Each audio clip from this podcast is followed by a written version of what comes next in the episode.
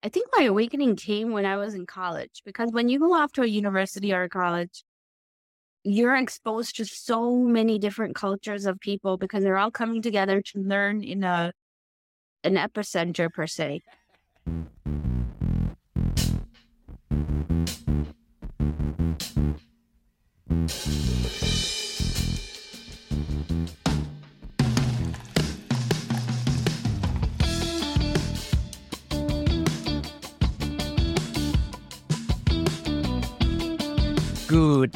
Afternoon, good morning, good evening, wherever you are in the world. Welcome back to Social Confoes. I'm your host Diego, together with my co-host Sean-Luc.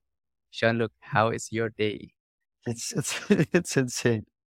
Today has been really insane, and it's especially insane because we're going live now while the World Cup semifinals is starting. So it's it's kind of a very interesting uh, situation for me, but I feel like there's there's some connection between between that and and our and today's guest, to be honest.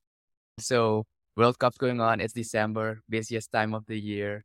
Oh Uh, yes, the, the the calendar just launched. The Surifesta cal- ca- I just saw. just I was about to Yeah, mention that because everyone is going out again after two years this year, so that's gonna be exciting. And that's an important part of talking about culture, about our culture, especially Owru Yari, like the day before New Year's. And that's kind of one of the things that's known worldwide, right? Uh, Or like that yes, Suriname is known We for. we we've So gotten we've gotten recognition, top ten recognitions multiple times for being one of the places where we celebrate. Well, Old Year's Eve, we should call it not New Year's Eve, but Old Year's Eve because yeah. we So celebrate during the day. in the So so context when of culture and cultivating culture, who do we have with us today? So uh, that's why I wanted because a lot of things during the World Cup, like one of the topics right now is is the team of Morocco, and, and Morocco is now in the semifinals of the World Cup, and there are a lot of European-born and European-raised players that play for the national team of Morocco, and are really proud of their their culture, their heritage. Donate all the money that they get for playing for their national team for for good causes, and and culture and culturally sports is also one of the ways to integrate. And our- today's guest is actually has written a children's book on mm-hmm. on integration of culture which is really interesting because now i'm experiencing that as well. Of course i have children who are surinamese but they're also dutch. They live in suriname. They experience different cultures. And sometimes i get questions from my children that even i have a hard time answering so I find it really interesting that our guest for today, Nadia, wrote a children's book on explaining different cultures, how to integrate it, and to talk with your children about cultural diversity and, and different cultures. So without further ado, I would like to welcome Nadia Khan to the Social Confoes. Welcome, Nadia. Well, thank you. Thank you, John, and thank you, Diego.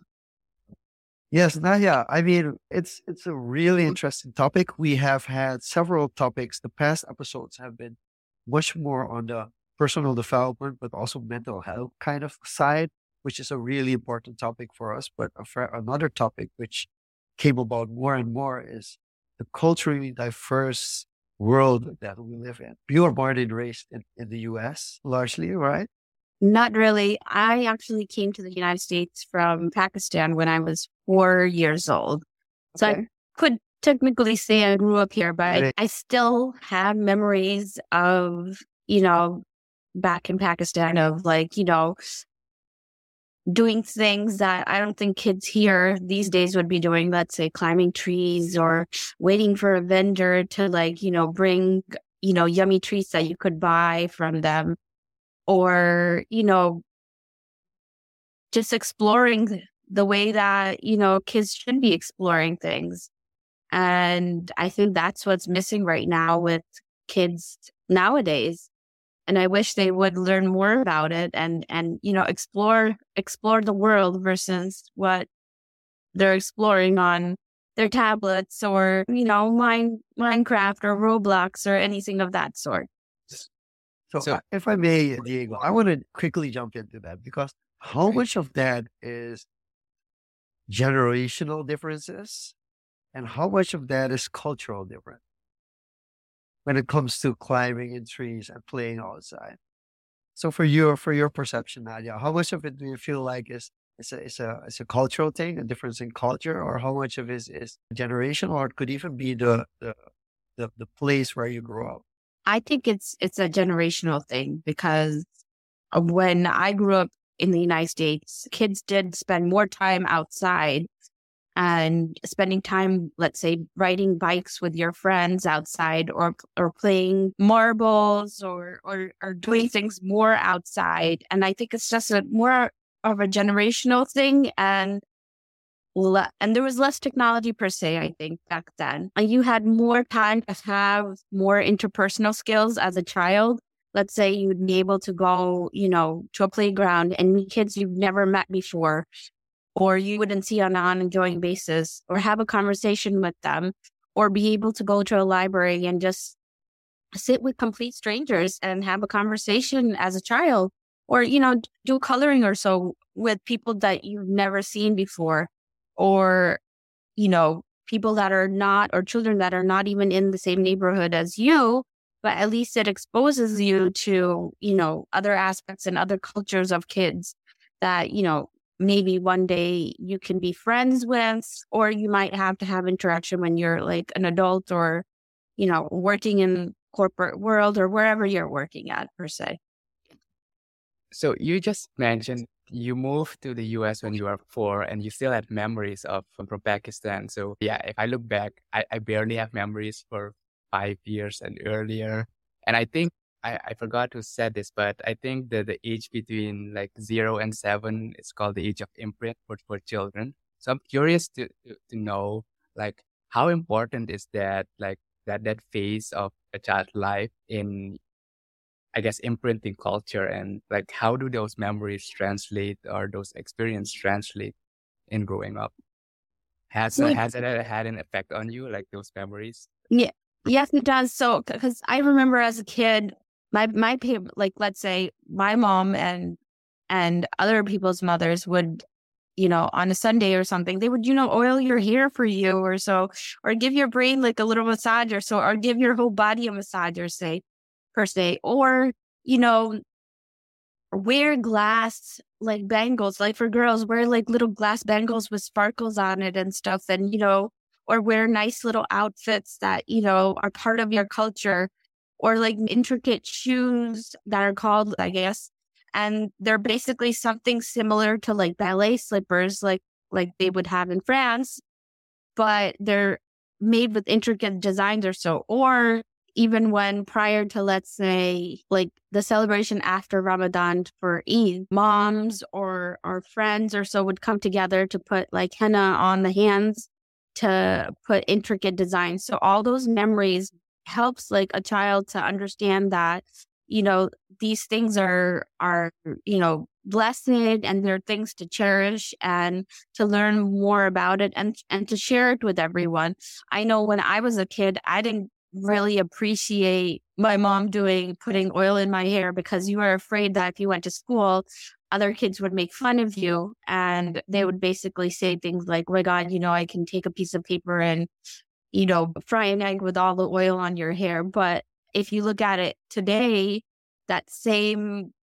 hair oil treatment is now like applauded because it's seen as something that, you know, helps your hair grow, makes your hair like fuller, or it helps with, you know, de stressing your mind if you're having mental health issues or or not such a great day or so. It helps you to to relax and unwind. And for a child to understand where it comes from it makes them appreciate it. I didn't appreciate it because i i was afraid back then that you know people would laugh and not to wear bangles to to class because my classmates might think that i'm you know disrupting class or it's it's causing them to be you know not able to pay attention to things. So I kind of suppressed it when I was a kid. And I now I'm as I'm older, I've noticed that it shouldn't be. And for for our generation of kids, we have to teach them that they should appreciate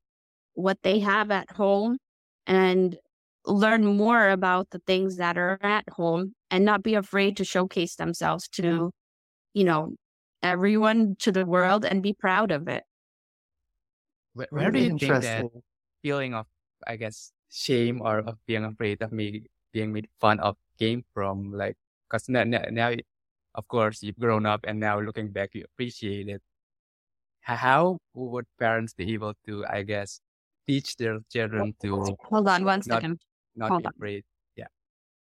What I what I really liked, Diego, on, on what you mentioned is a lot of things like we're we're in this world now where a lot of people are going kind of against each other and against each other's each other's culture, right? It's like, yeah, this is wrong about your culture and this doesn't work. And it's that's that's also kind of suppressing the different cultural traditions. Whereas when they explain, like what Nadia mentioned with the hair, once you get explained why you do it, because it's the reason it's a tradition is because for generations it worked. And then at a certain point, you get a generation that's kind of ashamed of that tradition because of how the outside world projects to it. So I Mhm. find it, I find it really interesting. Another interesting thing that you mentioned, Nadia, and I had to look this up because I didn't know this. So religiously, there is a very big difference between Pakistan and India. That is correct. India, India is, is Hinduism, and I mean most of most of the Asians or, or the Hindu people living in Suriname are, are from India, and then Pakistan is Islam, and like predominantly Islam. So, to what extent could you tell us a little bit about how these countries? Because for like an outsider, especially an outsider, if you're in Europe or in the US, it's kind of like oh, it's right next to each other. It's the same or at least similar. So how come regionally or culturally, but also religiously, there's such a big difference that such a big part of Pakistan is Islam and such a big part of, and it's such a small part of India is actually Islam. Well, if you look at history per se, India and Pakistan were one. It was basically one couple. All of them lived together. So there was Hinduism, there was Christianity. Calling me right now. So they they, they all were. uh, There was there there currently is Buddhism, but the thing is, it was broken up. If you look in history, by certain outside forces such as the United Kingdom, and it was divided without proper proper knowledge and proper voices of of the people of those countries. So think of it as a divorce and the two parents basically divorced each other and uh, they were forced to divorce each other without proper protocols in place and proper voices to be put in. I have been to India and I have been to Pakistan and there are so many similarities in in food, in the way how they treat guests and the way they dress and things of that nature. They're all the same. It's just, you know, like I said, John Luke, it's more of a political thing than anything else. If you look at people as humans, they're all exactly the same. I know that. So my husband actually is Indian, but I'm Pakistani. So it was a very shocking thing to, to others to see that, you know, two enemies can actually, you know, come together, get married and not have turmoil per se. But yeah, it's just That's interesting. And I think you're right because there's a whole documentary. It's actually on Fox, and Diego might have shared this one with me already, but I've forgotten about it. There are whole documentaries on on indeed how it's one of them is called How the British Failed India and Pakistan. But there are a lot of documentaries. I think I saw a Fox documentary on this once. And indeed, like you mentioned, but it's for me something, and we're talking about culture as well and, and heritage. And there's a lot of things I really I'm very I didn't know about. Well, one thing I want to that I noticed when you started explaining Nadia is the analogy you drew and the, the way you spoke is, is really simplified. And I, I can see from that that, you know, mm-hmm. you, you really understand and communicate with children a lot because when, when you communicate with, with them, you need to simplify things to fundamental Exactly. levels. So that, that's the one thing I noticed immediately. And the next thing I want to touch on, on the, to quickly glance over that part of India and Pakistan. Kind of, I, I learned about this by a bit about this history by watching Ms. Marvel with Kamala Khan, because there's also from, I'm not sure if you've seen it, a superhero movie from the Marvel Universe. That's a series. And her heritage basically is from, I think, Pakistan. And they showed a brief history of that with India. So I'm I'm curious to know like how modern culture is to is doing like callbacks to things from the past, how that can play a role in teaching children about their heritage and culture. Because I, uh, I as a third party kind of learned a bit about it through like some modern form of media. I guess the I guess the way I actually learned it is from my grandmother, and because that is a generation that you know basically faced the displacement per se. I mean, there were people from that were currently in the Pakistan region who had to, you know, leave everything behind and go off to, let's say, the other side of India.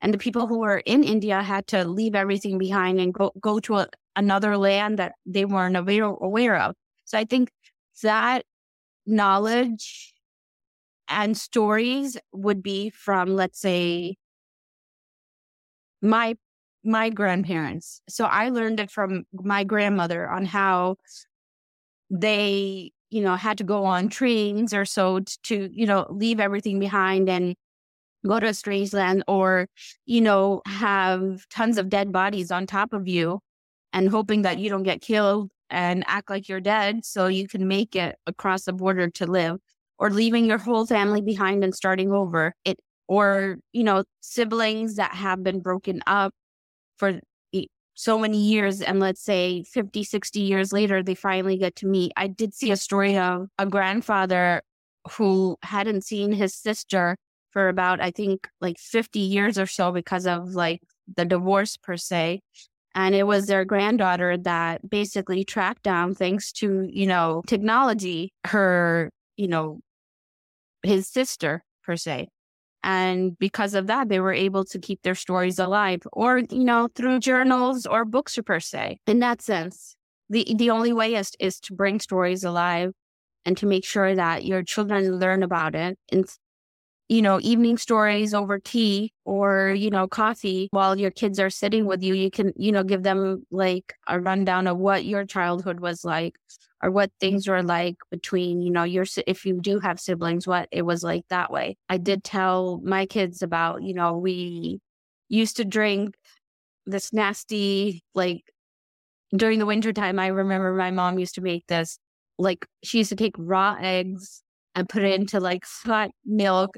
And then she would make us eat that every, like, eat that with cereal on top every day. And then they would try to understand, like, why would, you know, why would why wouldn't why wouldn't you know nana why would she make you do that and you know and basically you know you try to explain that you know these are like little home remedies and stuff that they use back in south asia to make sure that you know your immune system or your body is is up to par with you know the coming winter you know season that's coming or to protect your body and you know to, to build your immunity per se. So you know little things like that you can have a conversation with your kids so they feel some some form of a connection to back home or you know whatever cultures that you might have. Another way to do it would be to involve them in whatever you're cooking. You can tell them what the dishes are that you're making and you know have them help you to to make some of the things. I know my kid one of my kids hates eating lentils and rice but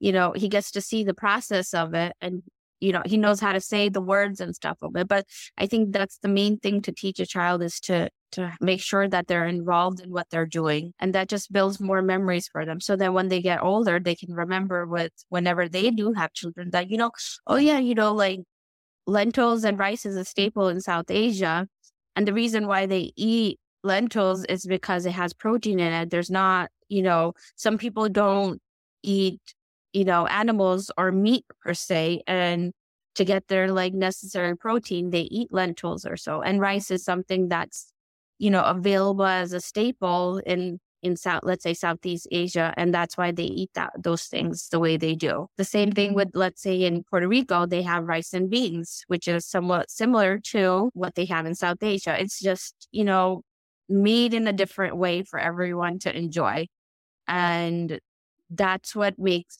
you know, all of us as a whole, one group per se. I love, I love how, and that's often the case is, is especially, and we have discussion in Suriname where we live, we have this discussion on what's the national food. And there is not one food that is considered a national food, which brings me back, of course, to your story. So you migrated to the US at a relatively young age.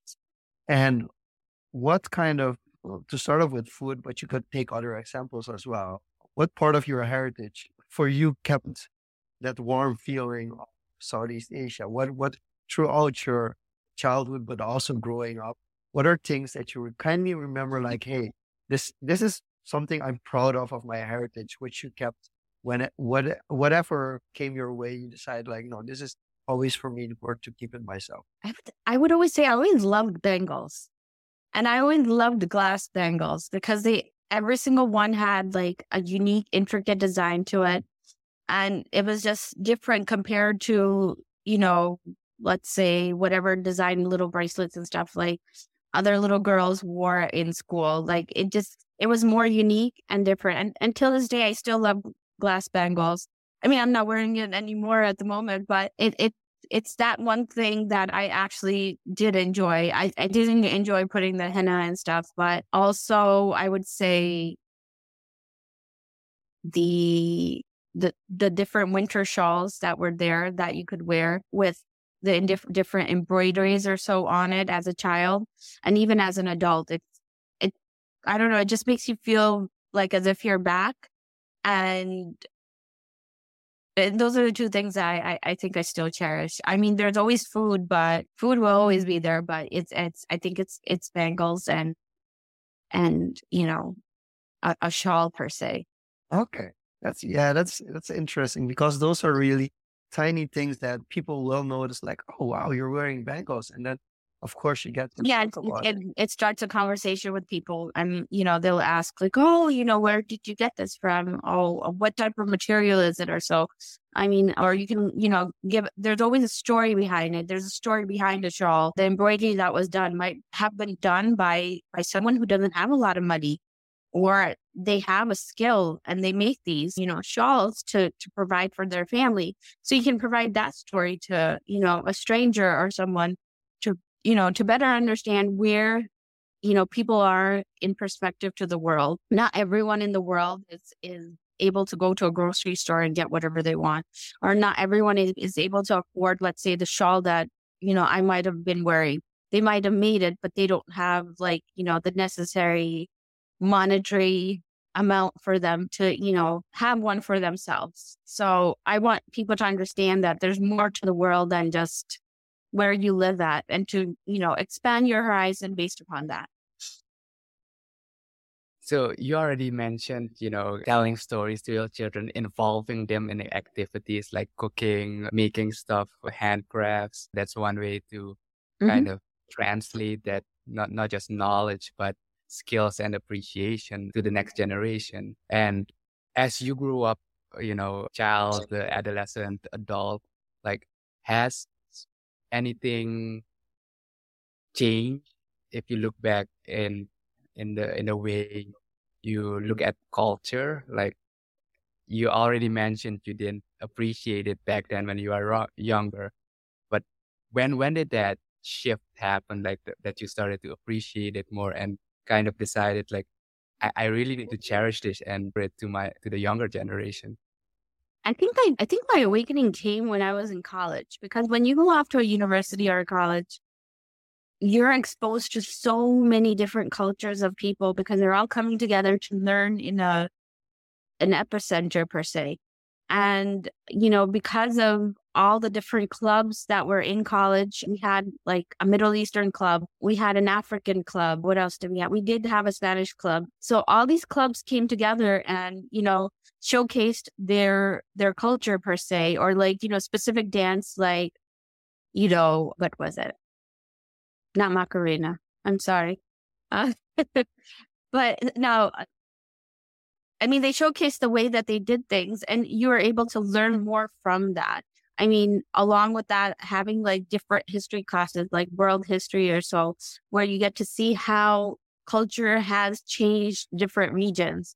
There might have been one culture there and then thousands of years ago, and and it somehow or evolved into something that has changed and made it better or has evolved to include other cultures into its mix?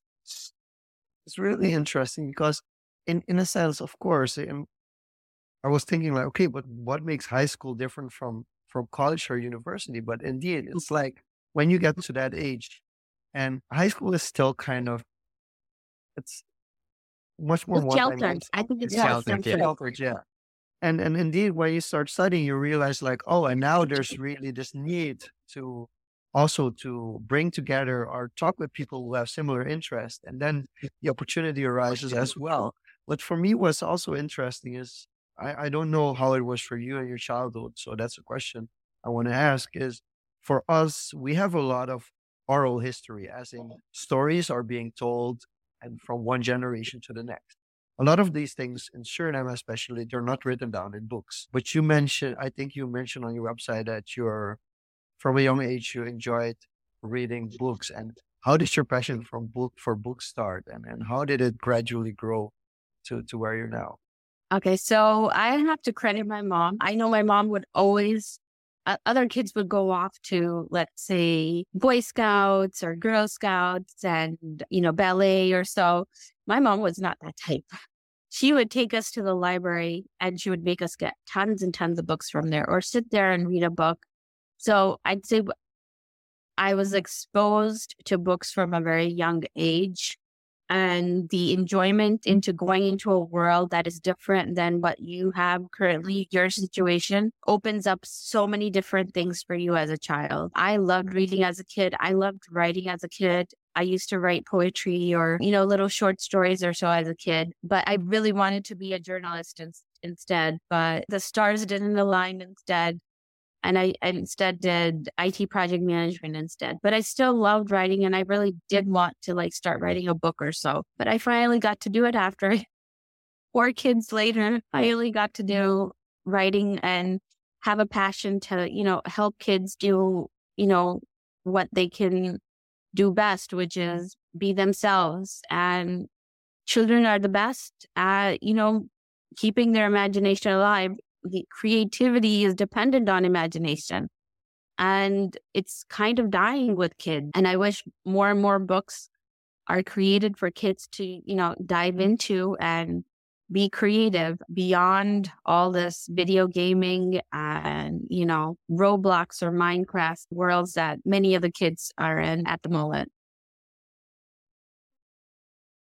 But what won't you say, or I, I see that as a, another way to place your or like realize your imagination in a in a more vivid way. So I, I'm curious to know about about you when you were reading these stories, fictional stories about you know what was it more like fantasy like or more grounded? Like what kind of stories or worlds did you transport I yourself in?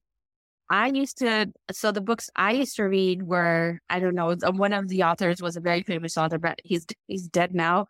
But Isaac Asimov, I think his name was. He was very science fiction.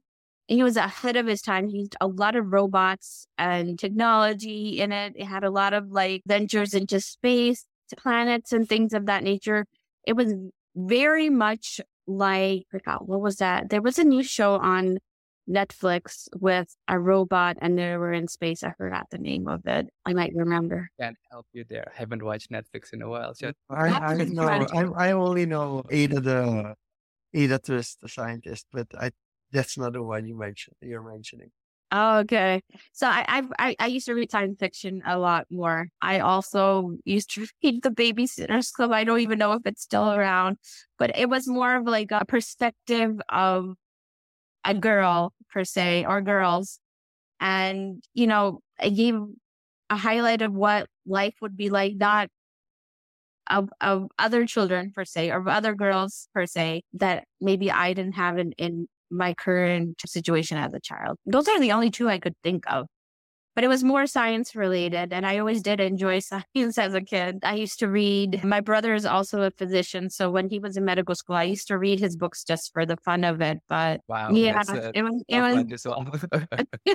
It's a I know it was very, it's very, it was very dorky, but you know, it was very interesting and stuff to read how things, you know, work together and we have a beautiful body that I think all of us need to learn more about and uh, be in sync with.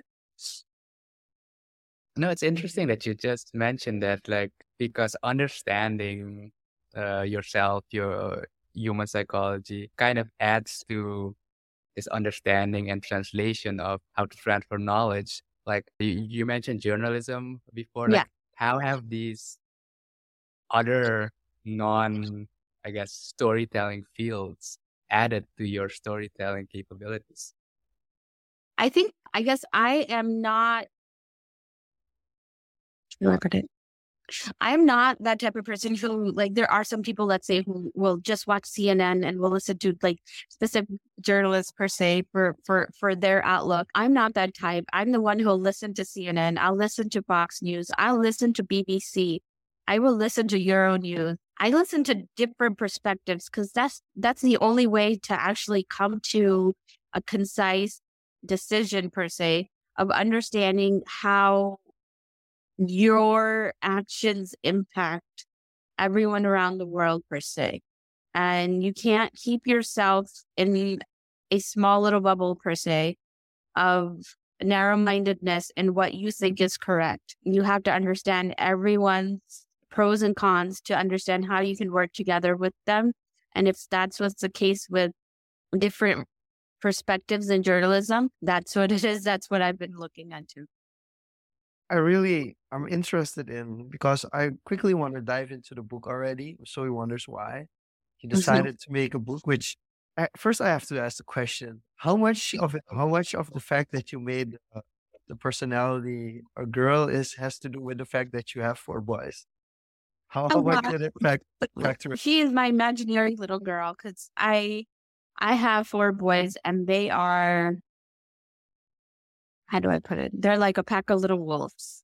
And to have a delicate little girl in reality would not be I don't think she she would be a little tomboy too. So if I can try to use my creative mind and to make a character that is somewhat you know, personifies you know, a strong, independent little girl who is very inquisitive is what I want other kids to understand too. Not just girls, for boys too, that it's okay to be different. And it's it's okay to ask questions and it's okay to explore because the more you explore, the more your brain is is increasing its capacity. And that's what's needed right now is is is for creative minds to come come together and, you know, make magical things or, or innovative things per se. So and then of course now back to the part where you said like you try to get all of the perspectives in.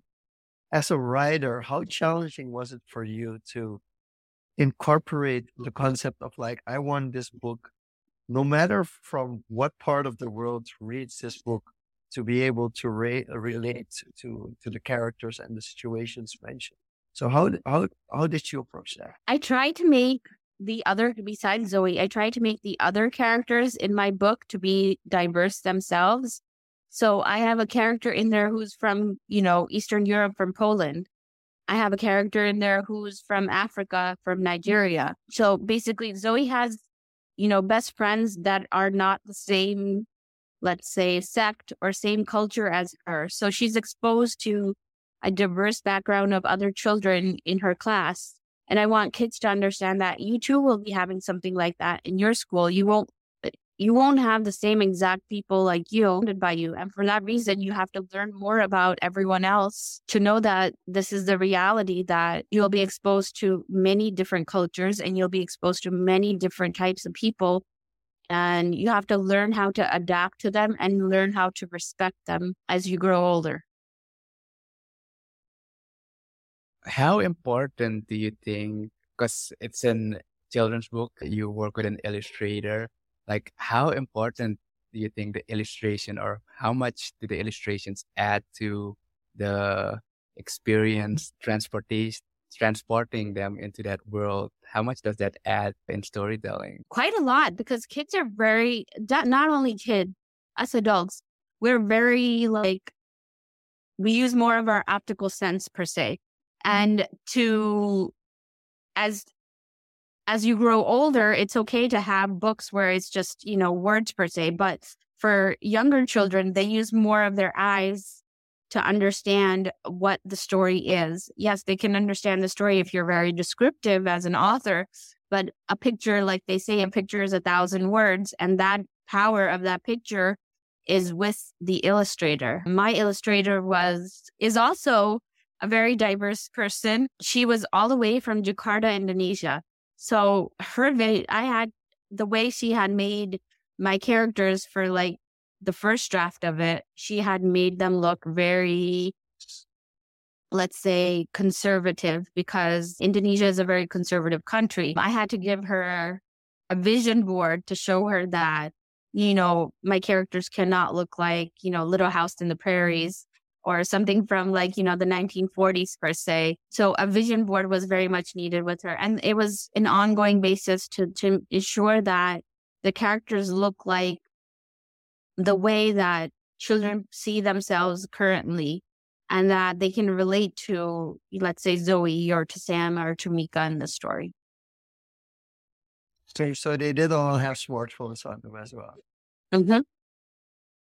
No, but looking back at the, the, the history for yourself, growing up in, in kind of different continents as well, what were things where you either struggled with or at a later age came to realization that it was not necessarily culture shock, but it was really different and things that people don't really think about when they are not familiar with with experiencing different cultures. I'd say some people were like some people that were in, let's say, high school or grammar school with me, they were given the opportunity to go do, let's say, you know, American things of like, you know, going to prom or homecoming or, you know, going to like a weekend camping or per se. I wasn't able to do those things because I guess my parents and that generation felt that the perception of those things was not seen as a good thing. They thought that it was very, it made,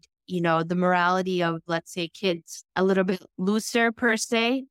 And, you know, your child might get lost into the things of like, let's say, drugs or, or being surrounded by kids who might not be the same, you know, might be not good kids per se, or try to like make you go to, you know, the wrong rabbit hole per se. Yeah, in, in that sense, made you at that time it was just like, you know, why aren't you making me why aren't you letting me do this and why can't go why can't I go to prom and stuff? And then, you know, thinking like that, why is my culture like this? Why is it like not letting me do things like, you know, a dance or something? It's just a dance. Or I'm, you know, not gonna come back, you know, bearing a child per se. I think that's the notion that some parents for that time frame or in that culture thought would happen per se. I wanna, uh, cause I just looked at the cover again of the book and yeah, I, I can see it's very more modern. Exactly. It's, it's dressed up more modern and with jackets, hoodies. Uh, I, I see the boy and you, especially you mentioned you described Zoe as uh, kind of an inquisitive uh, girl asking why, why, why, and curiosity is something that's very, I guess, untapped in children because they, they see the world from a newborn's eye. Everything is like amazing and sparkly, and usually they just ask why, why, why. Yeah, and exactly. Over time, as we grow up, a lot of adults kind of lose touch of that. Is there a particular reason why you decided to? I I don't want to label it as an archetype, but kind of shaped her personality into this this curious type. I guess because I have my second born is very curious. He asks tons and tons of questions. He is the person who will go onto YouTube and watch a video on, you know, Jupiter's moons or or will we ever get to Titan or things of that nature. So it, it's it I basically try to include that in you know Zoe's character for for kids to be like, you know, it's okay to be curious. And if you're curious and, and an adult can't answer your question, there's there's a library for you. There's a book out there for you.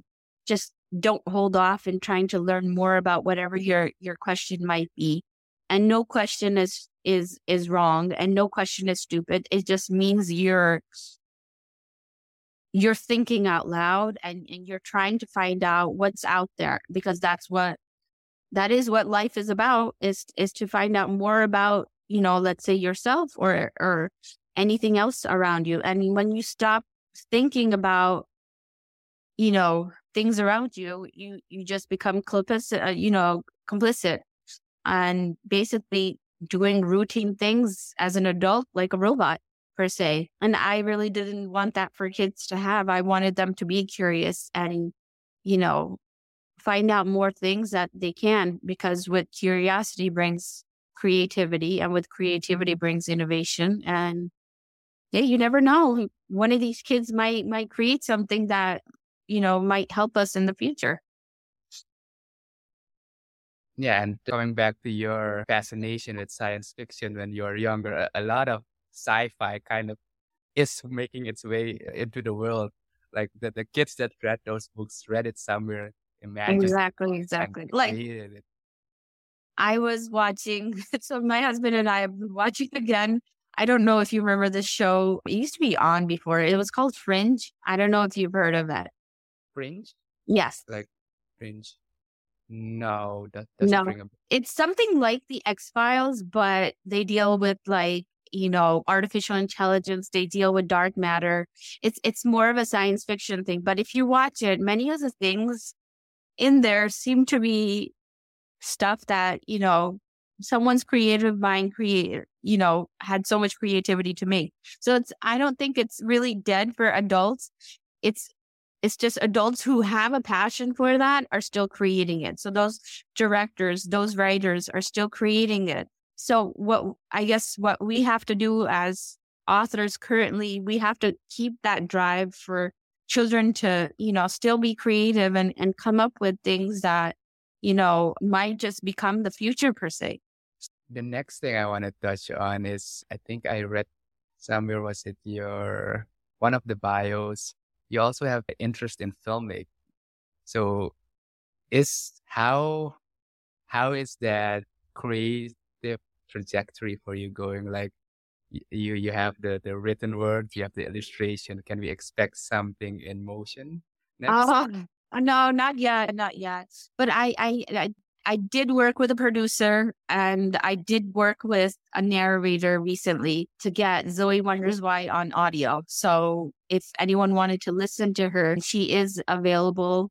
Let's say on a car ride, you can listen with your child for 20 to 25 minutes. Zoe wonders why on Audible and uh, work from there. But let's see, it be it would be nice to have you know different stories or so, like on PBS Kids or or or something of that sort that you know kids can watch and have a conversation later after you know a show finishes. I know my kids watch one show. It's called I think it's called Bluey but you know in in that they they discuss about like a little bird or a budgie or something that like dies or you know have a discussion on grief per se you know what coping me- mechanisms are there or you know someone's not playing properly with a kid or ignoring them like you know what can you do as a child can you go even if they're not your friend what can you do you can go up to them and you know have a conversation with them because you never know you might be in that situation yourself.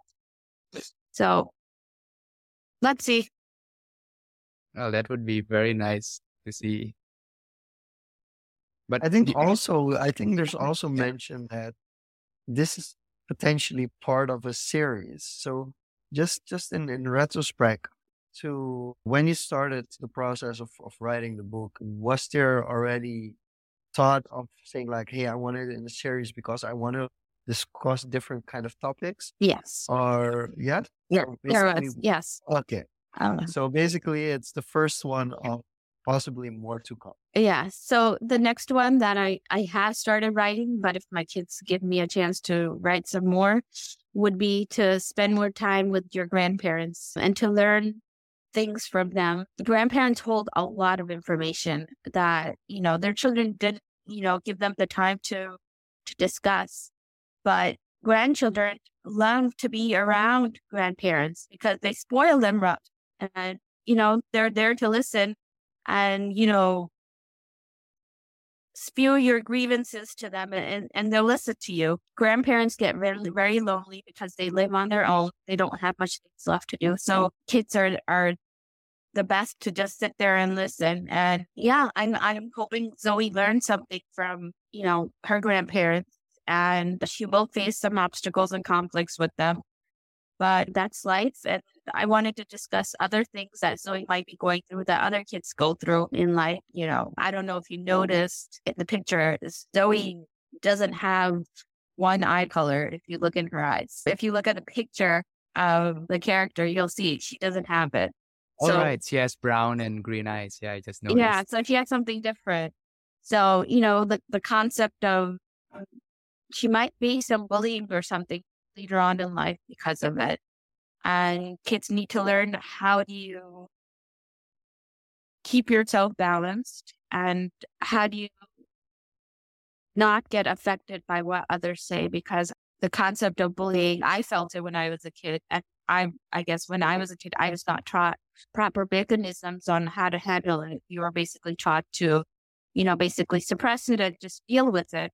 And nowadays, kids are taught that no, you shouldn't. You have to go off to an adult and, and talk about it. Or, you know, try to reduce the situation of what's happening or try to understand where the feelings that a specific bully might be spewing onto you, what might be transpiring them to be like that. There might be something else in their environment that is causing them to be like that. Maybe their parents are not listening to them or not giving them the proper attention. Or maybe they don't really have friends. And out of fear, they just, you know, get angry at people. Like, you know, maybe they would need like a friend can actually listen that's different than they are. So let's see how things go. It's a very, it's a very beautiful process. And I don't know if you spoke when I got cut off, if you spoke with Diego about it, but what was the uh, what was the inspiration that you decided like hey not only am i interested in it but i should pen this down as a book. I should write this concept out as a book. What was the main inspiration to start with with the first one? Um, so it was my firstborn kid. He actually did go to school and kids would ask him like who are you? What are you? And he didn't know anything. So he'd be like you know i'm i'm adam and that's it. And they would be like, oh my God, you're so, like, your hair is certain way. Like, why is your hair so spiky? So my kid had spiky hair and his hair stands up. It's straw like. And and his skin tone is a little bit different than everyone else's. And they would be like, Why not you're different? How come you're not so brown? Like you you're from South Asia. Why aren't you so like, you know, brown and dark and stuff? And he's like, I don't know. And, and your hair is like golden brown color. Like, what are you? So, you know, my kid would come to me and be like, you know, I'm getting made fun of and stuff. Like, like, what did you do? Like, is this what I'm supposed to be like? So I kind of listened to his thing. And then when he went to the library, he would notice there would be no books for him. There would be all like books that were, you know, like the Hardy Boys or Percy Jackson or, or something of that sort type of characters. But he didn't see himself in the characters. He couldn't really relate to it. So I want, I thought, you know what, I need to find books I, I really think we need to make books that kids can relate to. And it has to be on topic, not something like, you know, talking about you know, diversity of your hair and be proud of that. That's fine. There's plenty of books on that. Or, you know, being proud of your hair color or, you know, your skin tone per se. I wanted it to be more than a little bit more deeper than that and be proud of, you know, your culture or be proud of your heritage and learn more about that per se. And I could do that with my child to, you know, explore that. It would be great if other kids could explore it too. My eldest Adam said that he wanted to check out when he's older, he wants to either move to like Boston, Massachusetts, or to Tokyo, Japan. And he he wants Tokyo, Japan is because he wants to learn more about samurais or to learn more about ninjas or so. So, you know, that inquisitive mind is what is needed for kids to learn about other people's cultures. Like my kid wants to learn about Japanese cultures or through books, like from reading Percy Jackson, he's interested in Roman architecture or, or Greek mythology. Maybe, you know, other kids would be interested in that too. And, and the next generation of architects in, in creating architecture that's, you know, not Lego block like or you know structures that are out there right now. If you look at previous history of architecture per se, they were amazing wonders and the creativity was amazing. And I think that needs to be brought back through, you know, the children of current time.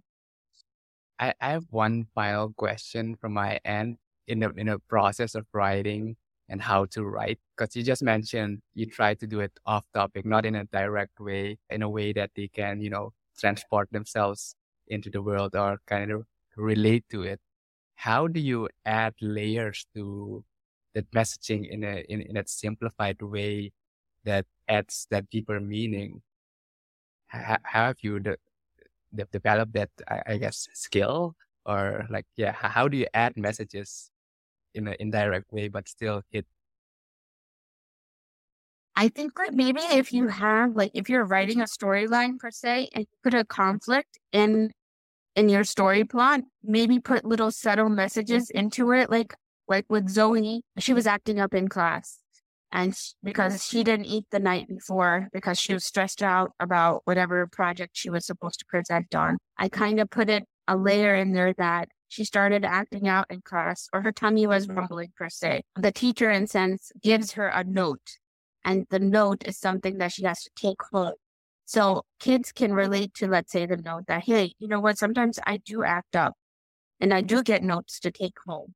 So when I'm doing these book mm-hmm. readings, I do ask kids like, okay, you know, have you ever felt like stressed out that you didn't want to eat the night before?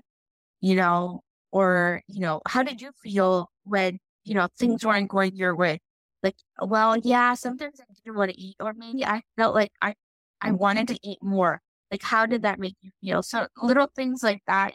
Put it a story or whatever you're writing to get a message across that, you know, sometimes it's it's it's better to talk about what your feelings are than to just you know keep it inside I did put gentle parenting in my book. I wish I followed gentle parenting, but I really don't. You know, her mom doesn't like yell or scream at her that she got a note from school. Her mom basically asks, What's your side of the story? This is what the teacher is saying. I want to understand what's what transpired with your side of and your point of view of what things happened, and then come to a conclusion. Her mom didn't yell at her.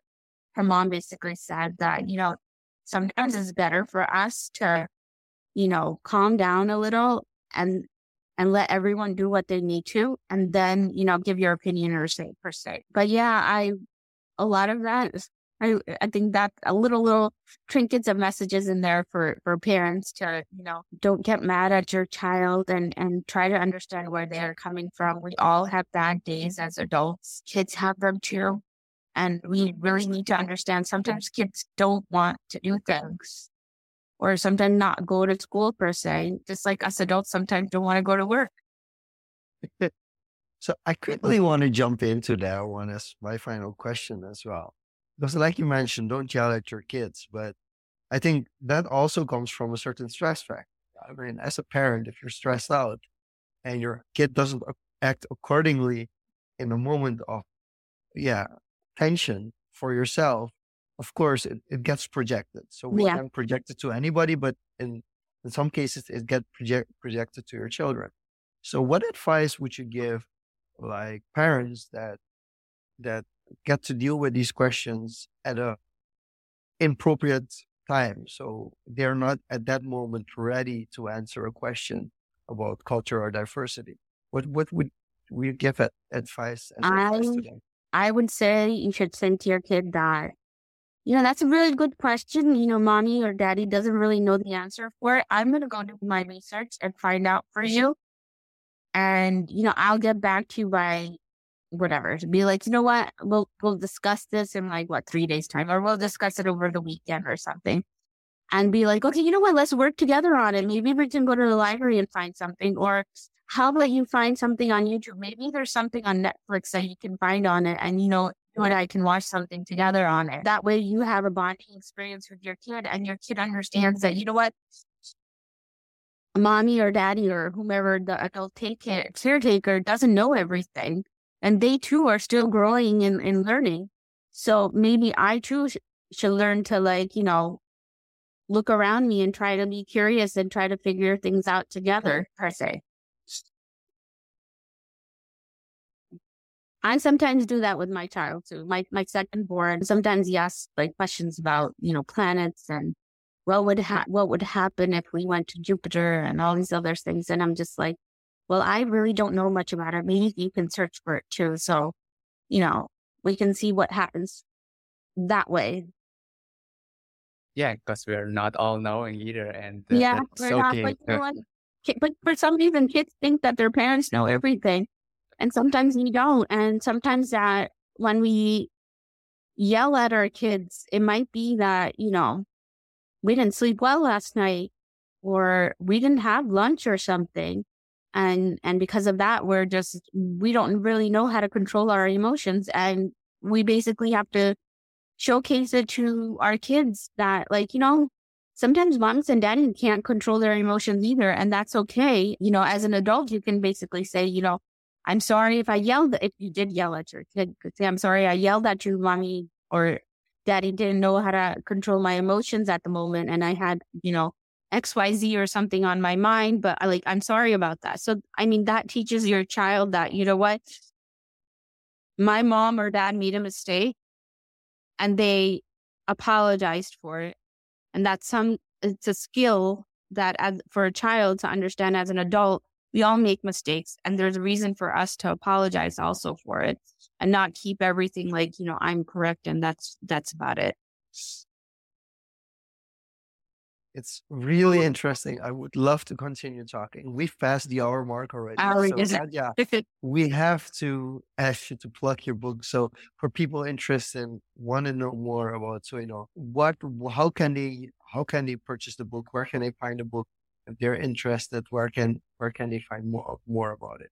Sure. So if they wanted to purchase the book, it's available on Amazon. It, the paperback hardcover ebook is available on there, along with yes, sorry. If people search Zoe knows why, they will find, find Zoe Wonders Why. Right? Zoe Wonders Okay. Why. Wonders why. Sorry.